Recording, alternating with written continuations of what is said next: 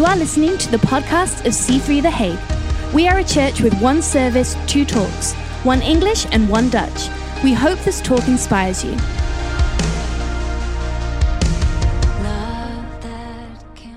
I want to talk uh, out of this passage from the parable of the Good Samaritan. Um, so maybe you know the story if you uh, you know you've read the Bible before, but um, um, it says from verse twenty-five. So Luke ten, verse twenty-five. It says, "And behold, a certain lawyer stood up and testing him, saying, 'Teacher, what shall I do? Uh, what shall I do to in, uh, inherit et- eternal life?'" Which I think is a good question to ask. You know, like if you have Jesus in front of you, you know that would be a good question. And Jesus said, he said to him, "What is written in the law? Uh, what is your reading of it?" So he answered and said, "You shall love the Lord your God with all your heart, and, and with all your soul, and with all your strength, and with all your mind, and your neighbor as yourself." And he said to him, um, uh, "He said to him, you have answered rightly. Do this, and you will live." But he, the lawyer, wanted to justify himself and said to Jesus, "And who is my neighbor?" And then Jesus answered and said, "A certain man went down from uh, uh, Jer- Jerusalem to Jericho and fell among thieves, who stripped him of clothing, wounded him, and departed, leaving him half dead. Now by chance a certain priest came down the road, and when he saw him, he passed by on the other side. Likewise a, a, a Levite, when he arrived at the place, came and looked and passed by on the other side. But a certain Samaritan, as he as he journeyed, came where he was, and when he saw him, he had compassion. So he went to him and bandaged his wounds, pouring on oil and wine. And he set him on his own animal, brought him to an inn, and took care of him. On the next day, when he departed, he took out two denarii, which is like two days of wages, gave them to the innkeeper, and said to him, 'Take care of him, and whatever more you spend, when I come again, I will repay you.' So which of these do you think was the neighbor to him who fell among the thieves?" Uh, and he said, the lawyer said, "He who showed mercy on him." Then Jesus said to him, "Go and do likewise." So let's pray. Father God, I thank you for this word and the word that you're bringing to us this morning. And uh, Father, I pray that uh, the words from this this this this Bible, Father, you will actually impart it with your Spirit, Father. Let it be alive, come alive for us, that uh, we can learn from it, Father, change from it. In Jesus' name, amen. Amen. All right, so who has ever um, uh, had an interview recently? Done interviews? No? Yeah, you've done interviews? How do you prepare for an interview? Reading about the company, yeah? Other other ways where you can prepare for an interview? Pract- practicing questions, yeah? I, I I think one of the most difficult things is, like, you know, what are they going to ask? You know, what kind of, you know, uh, like what what questions? And um, so I had a one very interesting inter- interview once in my life. So I was about twenty-six. I um, um, I traveled a lot of the world. I worked a bit internationally. I came kind of home, home, home to the Netherlands. And um, uh, and I was actually looking for a real job, you know, my first real job. Now, you have to understand me as a person. I was a little bit more like self-absorbed, as my mom would say. You know, life only turns around yourself, you know. And so so I was actually um, uh, looking for a job, but I did not know what I wanted. I studied business, and I um, I had a recruiter, you know, checking out jobs for me. I went on interviews. And so at some point, uh, my recruiter, I would say, a little bit annoyed with the long wait, and I was actually declining a few ones because I it, I didn't feel like it, you know, like I was that person. I, I don't feel I don't feel you as a company. So I um I, I said, "Hey, you can have an interview with this software company," and I was like thinking, like, really, software? I mean, you know, that's boring, you know. Like, I mean, like I know people that do software. It's not my my my type. I said, "Okay," but he said, "Well, the interview is in a castle." So I was like, "A castle? Whoa, I'll go." So there I went to this castle in, in the Netherlands. It's called Neder- Nederhorst den Berg. It's close to Amsterdam. So this, this was the office of the of the of the company. And so basically I went completely unprepared. Did not, uh, you know, test uh, be- before mirror. The only thing I wanted was to see the castle. So I was more than happy to go in. And so there I was. I was actually, so I had an interview with the owner of the company. And uh, and I walked in. I was just looking at the, you know, at uh, the old ceilings, and uh, you know, like if there was some old old uh, things. It was really a nice castle with a pond around it, with four towers, and so all these offices were like, you know, six six square. Apparently, that was very hard to do Wi-Fi in because the, the walls were like a meter thick, and uh, so. Um, but um, I was there, and then uh, I of course had the interview. So I was like, okay, come on, let's let's let's do this. I'm probably not gonna take the job. And then the owner asked me the question. He said, okay, tell me, uh, tell me who you are, without telling me what you've done. So tell me who you are without telling me what you've done. You know, psychology.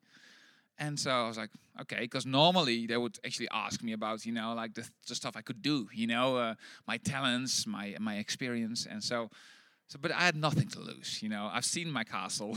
I was there. I was just, you know, spending time. So I was like, okay. So I just to- told them about my uh, my my childhood, uh, where I grew up on a farm. I, I I even told them about I was a Christian and uh, the things I've done, you know, my parents and stuff. So there was nothing business related, nothing of my talent and everything. And so I, I just had this, you know, like I was telling the story, and then after thirty-five, forty minutes, he goes like, okay, thank you. You can go now. So I was like, all right. so so I left and uh, did not expect anything. And then, yeah, they called me back the next day and they said, well, we actually want to hire you. I was like, serious? And then I realized, man, I don't even know if I want to work there. I, I just came there for the for the castle, and now they they offer me a job, but do I really want it? So, long thoughts, different conversations, and I actually started there. But um, the interesting thing about his question, I think, is he asked a question which really triggered me, like like my answering. And so you know a person very well, and you might know it in your personal life as well by the kind of questions they ask. I don't know if you realize this, but some people ask different questions, and it, it opens you up. Um, now I'm in a different role where I sometimes have to hire people. And one of my things, I I, I ask them, I say, um, well, w- what is your, what, what's the one question you want to ask me? You know, and of course, if the question is about salary only, you know, like, you know what's, what's on his mind. But what kind of question does he really ask? And and by the question, you you, you are defined as a person. And so what I fi- find very interesting as a learning point from this passage is, the question from this lawyer is, who is my neighbor? Then Jesus tells a story, the Good Samaritan story, and instead of saying, "Well, this is your na- this is the neighbor," he actually uh, uh, uh, uh, asks a question back, and the question he asks back is, uh, "Which person became a neighbor?" I don't know if you realize this. So in, in the beginning, he says, like, you know, the, the lawyer says, "Who is my neighbor?" Jesus does a story, and then Jesus asks, "So which person became a neighbor to the person who fell down, who was laying there?" Which is very interesting because it's a very different kind of question. It's actually the first question from the lawyer was a personal question, like, you know, like it's uh, it's, it's just about me. What's my easy way to get into the kingdom? What, like, who is my neighbor? And then Jesus goes and says, well, okay, but you know, what kind of neighbor do you want to become? What kind of neighbor do you want to become? And so this is my first point, I think, for the, for this morning is sometimes Jesus responds to uh, to your question with another question. And I find that a lot in my life. I don't know if you realize that, but I've got some big questions for Jesus. I've got some big questions for God. And I ask them, and I feel like Jesus is asking me a question. Sometimes it's, it's about like, you know, Jesus, can you restore this, this family thing for me? And Jesus asked me, you know, which family member do you want to become? And he asked a question back. And this, and the question he asked back is always to, to probe me, always to make me a bigger person, never to... to answer my often selfish questions. You find it maybe with, hey, Jesus, give me a job. And and, and then uh, Jesus can respond like, you know, what kind of employee do you, do you want to become? Or uh, what will, will you add to the company? Or Jesus, give me a, a partner or like somebody in my life. And, and, and Jesus might answer to you saying, well, what partner do you want to become for your future spouse? And so um, sometimes Jesus responds to your question with another question. I don't know if you, uh, you realize that. Second point, and I, I'm very excited about this because, um, um, like, sometimes if you read the Bible, there's a saying where you have like the, the milk of the word and the meat of the word. And the milk is sometimes easy to swallow, you know. It's kind of like the, the feel-good verses, the, the easy to remember verses. And sometimes you have the meat of the word. And that means that sometimes you you, you read a text and you read a text over and over, and, and you get the juice out of it after a while. I know you're not vegetarians here. No. You get the juice out of it, you know, once you, you, you really bite it. And and I find, I thought this this test, this passage for me was the milk. It was easy. You know, what can I learn from this passage? You know, we all need to be good Samaritans. You know, when somebody lays down on the side of the road, my job is to go there and to help that person. You know, isn't that the storyline? And then Jesus showed me, or God showed me something else about his story. And so my second point is actually, Jesus is the good Samaritan. And I want to change the perspective here. Because we can sometimes be in the game of, well, we want to save other people, we want to help people. But there's only one one person in the world who can really save. And that's Jesus. And so I want to go through the story again, like one by one, and, and look at it from the perspective where, you know, what if the Good Samaritan is not ought to be us, but is is Jesus. Um, so it starts where, where where it says, like, you know, there was a man on the journey from uh, Jerusalem to Jericho. I think it's interesting about this, this even this small line, because often when Jesus, you know, comes halfway to save us, we are always on a journey. It's always, I found in my life when Jesus saved me, I was always going from A to B somewhere. And those are the moments often when Jesus speaks to me. Not when I ended there or when I started, but just I'm I'm going somewhere. I'm not there yet. And God meets me halfway. Now, only Jesus can save. It's actually interesting. Sometimes as a church, we believe we can save people, you know. C three The Hague cannot save anyone. He's very clear about it. We do not save people. Only God saves people. We help people, we care for people, we bring people to the Lord. But, you know, it's a personal acceptance of of of, of Jesus if you want to be saved. But, as, like, you know, sometimes you get, like myself as well, you get a bit full of yourself. You think, oh, I can help that person, I can do that for that person. But I want to really let God be God here, you know. God is God. He is the one who can save people. I cannot, but I, we can do other things. Now, in the story, it talks then about the priest and the and the, and the Levite, you know, uh, walking past, going with a big round around it. They're walking, so, you know, he's somewhere laying in the riverbeds, you know, and then the guy's walking like big rounds um, um, um, around the man. And the priest and the Levites are reflecting the law. They are people from the law. They know the law. They are the law. These are the law people. And so I think what we can learn from this this mindset is, the law cannot save people, you know. It's not the law who saves people. It's the Good Samaritan who can save somebody. It's not the law. And sometimes, you know, we think the law can save you. But the Bible itself says, like, you know, I think in Isaiah fifty-three, verse three is, we always fall short to the law. We can never get the law. That's why Jesus came. Jesus came to ful- fulfill the law. Because everything written in the law, I can, cannot do. I'm not good enough, you know. You're not good enough. So the law cannot save you. And sometimes we think the law can save us. We need to be holier. We need to be better. We need to be good Samaritans. And then we're saved. It's not true. We're only saved by the by the grace of Jesus Christ. And the, and the law cannot save us. So the priests and the, and the, and the Levites are reflecting the law. Now, when, when the Samaritan came to the person, what did he do? Um, um, this, what he did do is he actually poured wine and oil on the wounds. The things that hurt, the things that are painful for us. Jesus pours wine and oil.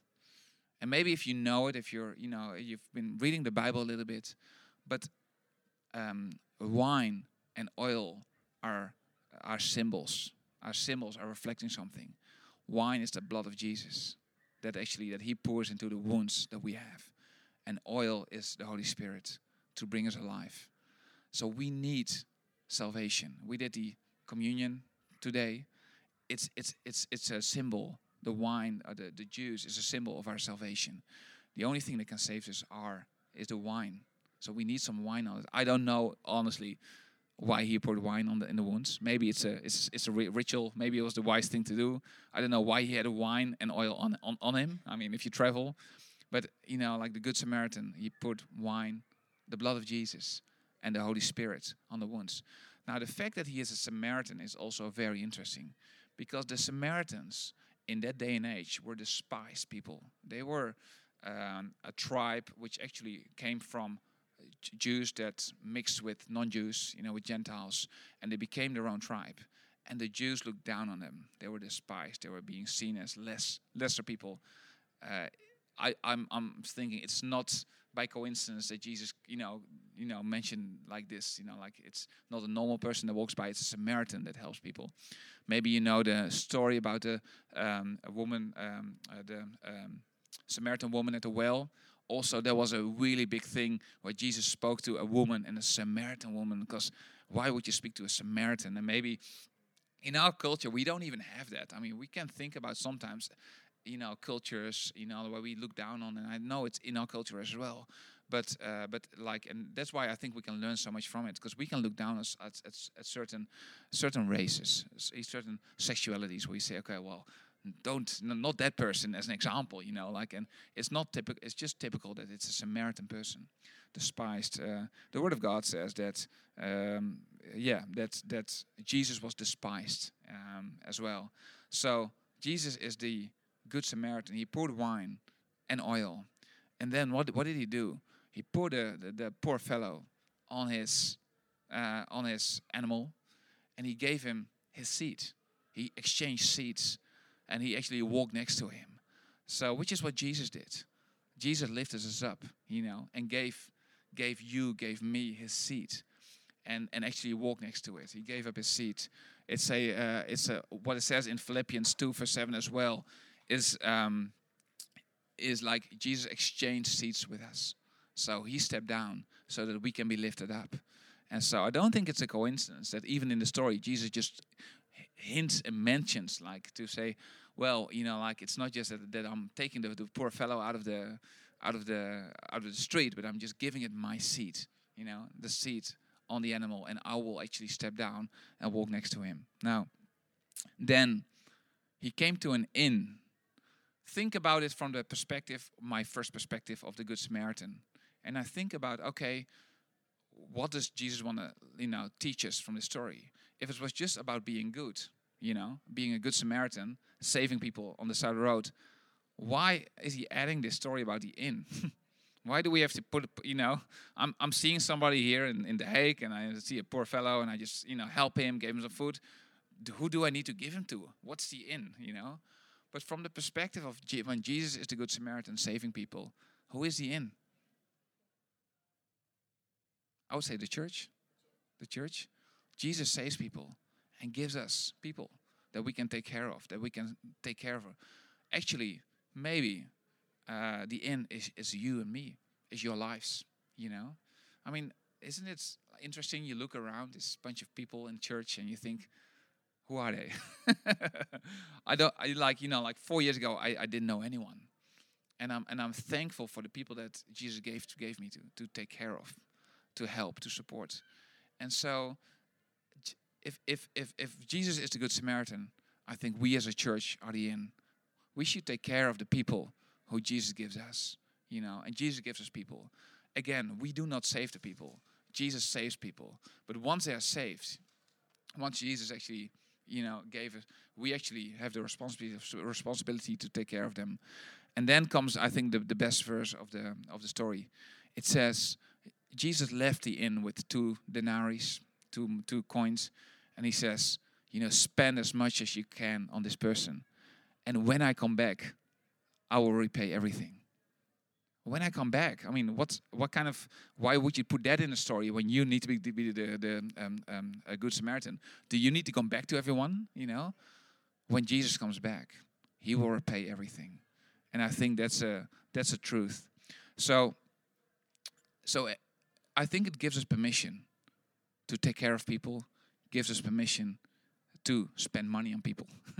Because Jesus will is seeing it, and he sees what you're doing. He sees, you know, like like how you how you give for, for other people, and he might not repay to you in the same amounts. He might do it differently, but he knows. And and one we know, and the moment when we see him, he will repay us, and he will thank you for it.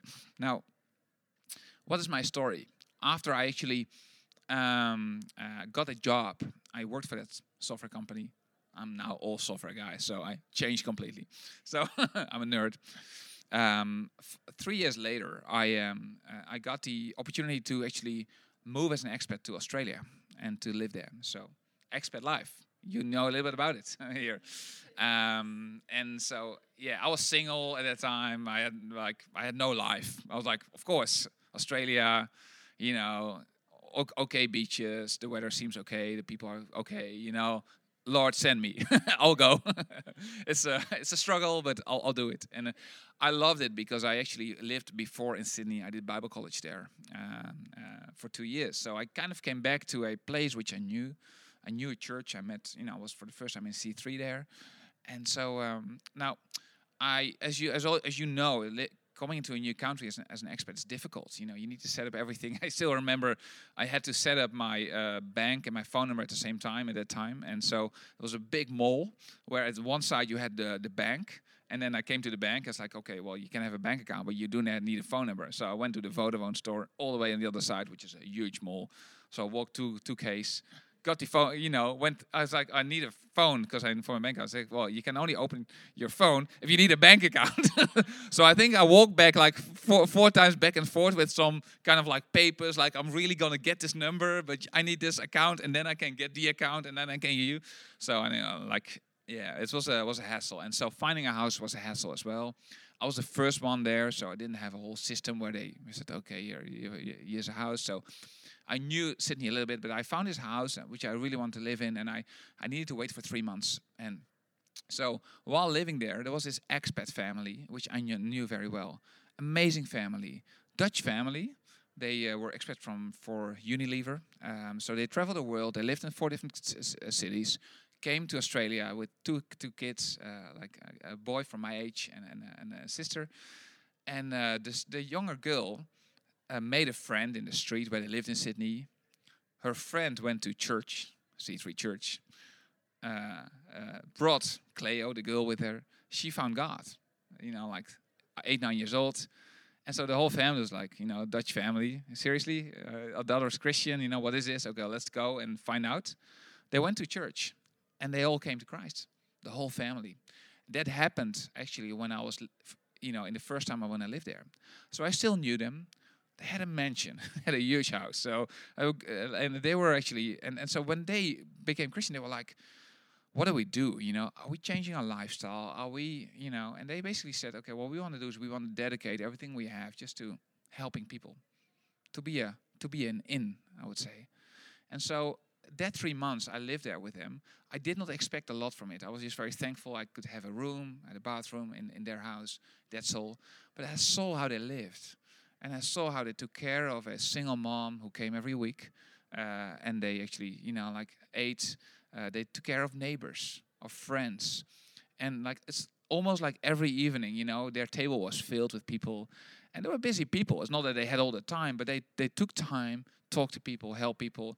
Also invested a lot in, in their relationship and their families, not that they, you know, like, and I was actually, I was, I was so surprised and I was so, it, it really opened my eyes. So living in Australia, I really decided that's one of what I want. I don't want to live just for myself. I want to have an open house. I want to build a margin in my life so I can help people. And that was actually even when, when Deborah met me for the first time, I was here in the Netherlands. I, I still have my house in Sydney. And I was like, yes, people staying in my house. And then the other guy has my car. And then, yeah, my surfboards are with that person. And, and she was like, seriously? you get, are you? And I was like, yeah, it's it's mine. But I, I like to make room practically, but also in terms of my time and everything. And and so we now really had this have this dedication here for us. Where we say, okay, we're not the people that can save people. What we can be is really good stewards of people that Jesus gives us. So we want to make time in our lives. Uh, uh, and the, but that just means that sometimes making time in your schedule where you can see people, making sometimes space in your house, if you can, sometimes you can, sometimes you can't, but space in your house to have people over. Sometimes it means financially, you know, support somebody or help somebody or give somebody a good meal, you know. And I realized, you know, like that's actually this story. So when I came back and how we want to, yeah, who we want to be, this is what what, what uh, we are. And so question for you is actually, so first is, which people is Jesus giving you to you? Because sometimes you you think, you know, I mean, I, I don't know, like if you can pick everyone, you know, like it would be nasty because it's only what you want. But sometimes Jesus gives you people which you didn't expect were in your life, you know. I mean, name it, you know, like a Rachel here. I would never expect to have a Rachel in in in in our lives. I mean, maybe through church, I, I would never, like without church, I would never met her. Jesus gives you people, and and I, I don't take that for granted, you know. And the question is, who is Jesus giving to you in your life, as you know, remote ints in your life? um, and this and the second question is, do you have space? Do you have space for people? You know, are we all about my agenda? I want to fill up everything. I want to, you know, like make sure that I'm I'm okay. Or do I look at my agenda? Look into my finances, look into my time, look into my physical space where I say, okay, I want to make some space. Because maybe Jesus knocks on my door at some point and says, hey, here's somebody.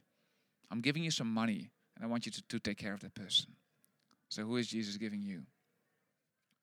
Cool. Last last point. Um, and I, I actually love this. And it says, Jesus gives permission to care. He actually tells the inn owner, he says, like, here's money. Take care of that person. You know, take care of that person. Sometimes we can be a little bit Western in this world. We can be a little bit about ourselves. You know, like the system is taking care of people, you know. I'm t- paying taxes so somebody else can take care of somebody. And um, and I I, I want to say it's good to be wise. I we I can't take care of anyone of like everyone. We can't do it all. But sometimes we can be a bit more warm, you know.